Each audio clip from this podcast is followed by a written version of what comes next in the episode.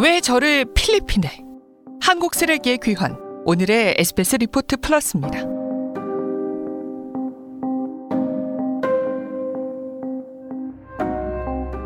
지난해 11월 필리핀의 환경단체 회원 수십 명이 주 필리핀 한국 대사관 앞에 모였습니다.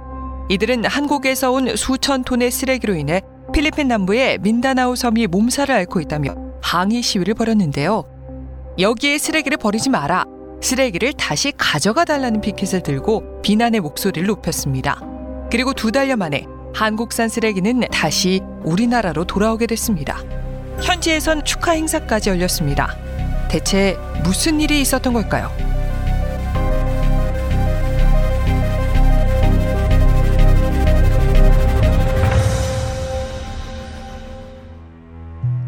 지난해 7월과 10월 6,500톤에 달하는 컨테이너 화물이 두 차례에 걸쳐 필리핀에 도착했습니다. 이 중 5,100톤은 민다나오 섬으로 옮겨졌고 나머진 필리핀 관세청에 압류됐습니다. 필리핀 국경을 넘을 당시 컨테이너에는 플라스틱 합성 조각이 담겨 있다고 신고됐습니다.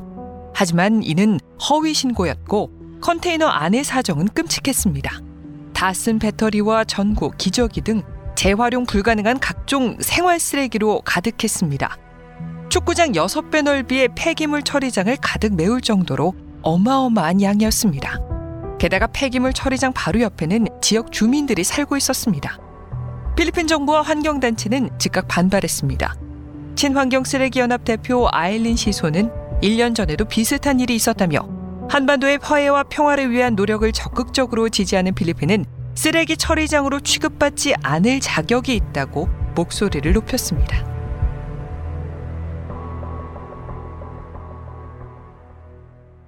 우리 환경당국과 관세청의 조사 결과 문제의 쓰레기는 경기도 평택의 한 폐기물 처리 업체가 불법 수출한 것으로 드러났습니다. 처음 신고한 내용처럼 재활용 가능하도록 선별과 세척 과정을 거친 폐플라스틱만 수출해야 하는데 실제로는 온갖 쓰레기를 실어보낸 겁니다. 결국 국제적인 비난 끝에 쓰레기는 일단 국민 세금을 써서 도로 실어오게 됐습니다. 현재 파견된 에스페스 기자의 리포트 들어보시겠습니다. 우리나라 업체가 불법 폐기물 쓰레기를 재활용 가능한 것처럼 속여 수출했다가 국제적인 망신을 샀죠. 어제 우리 정부가 그 업체 대신 쓰레기 중의 일부를 다시 배에 실어 우리나라로 출발시켰습니다.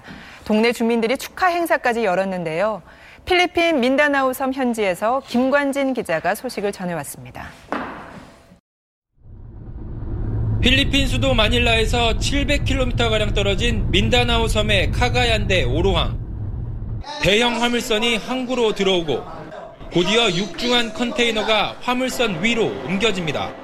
쓰레기가 가득 찬 컨테이너는 모두 51개. 우리나라에서 불법 수출한 쓰레기 6,300톤 가운데 일부인 1,200톤이 실렸습니다. 현지 주민들은 쓰레기를 보내며 축하 행사를 열었습니다. This is the result. A very, very fast way of uh, exporting the garbage that will be sent back very soon to the country of origin. 이번에 보내지는 컨테이너입니다. 이 안을 보시면 이렇게 공사 현장에서 사용하는 장갑이나 이런 헝거 마스크 같은 것들을 볼 수 있는데요. 이런 것들은 모두 재활용을 할 수 없는 것들입니다. 지난 7월 필리핀 세관이 적발했고 주민들과 그린피스 등 환경단체의 항의가 빗발쳤습니다. 환경부는 수출업체에 쓰레기 반입을 명령했지만 이행하지 않아 우선 정부 예산으로 가져온 뒤 업체에 구상권을 행사하기로 했습니다. 일단 일부는 보냈지만 축구장 6개 넓이 야적장에 쌓여 있는 5,100톤의 남은 쓰레기도 큰 문제입니다. 쓰레기 수출국이란 오명을 벗으려면 환경오염과 주민 불편을 최소화하기 위한 빠른 처리가 시급합니다. 필리핀 민다나우 섬에서 SBS 김관진입니다. 이게 결국은 땅덩어리 좁은 국내에서 쓰레기를 처리할 방법이 마땅치 않다 보니 벌어진 일입니다. 국내의 쓰레기 매립지는 이미 포화 상태고 소각장을 늘리는 것도 인근 주민 반대로 쉽지 않은 상황입니다. 필리핀 등 동남아 각국을 상대로 한 쓰레기 불법 수출이 활기를 치게 된 건 지난해 중국이 오염된 재활용 플라스틱 등 폐기물의 수입을 거부하면서부터입니다.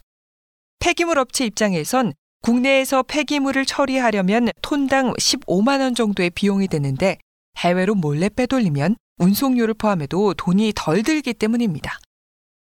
우리나라가 국제적인 불법 쓰레기 수출국이란 오명을 얻게 된 데는 이런 배경이 있습니다. 더 큰 문제는 국내 쓰레기의 양이 줄어들 기미가 없다는 겁니다. 실제로 SBS 기자들이 현장 취재를 해보니 인천 송도 등 항만 지역에는 불법 수출하려다 실패한 산업 폐기물이나 생활 쓰레기가 산처럼 쌓여 있었습니다.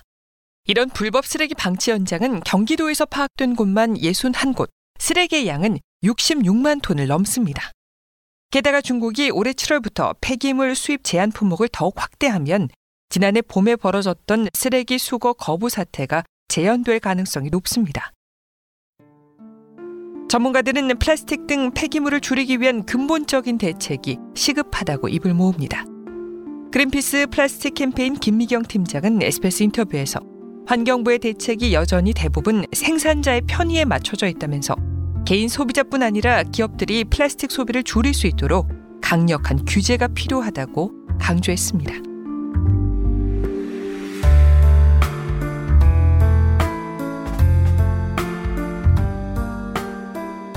여기까지 오늘의 SBS 리포트 플러스. 저는 아나운서 김지연이었습니다.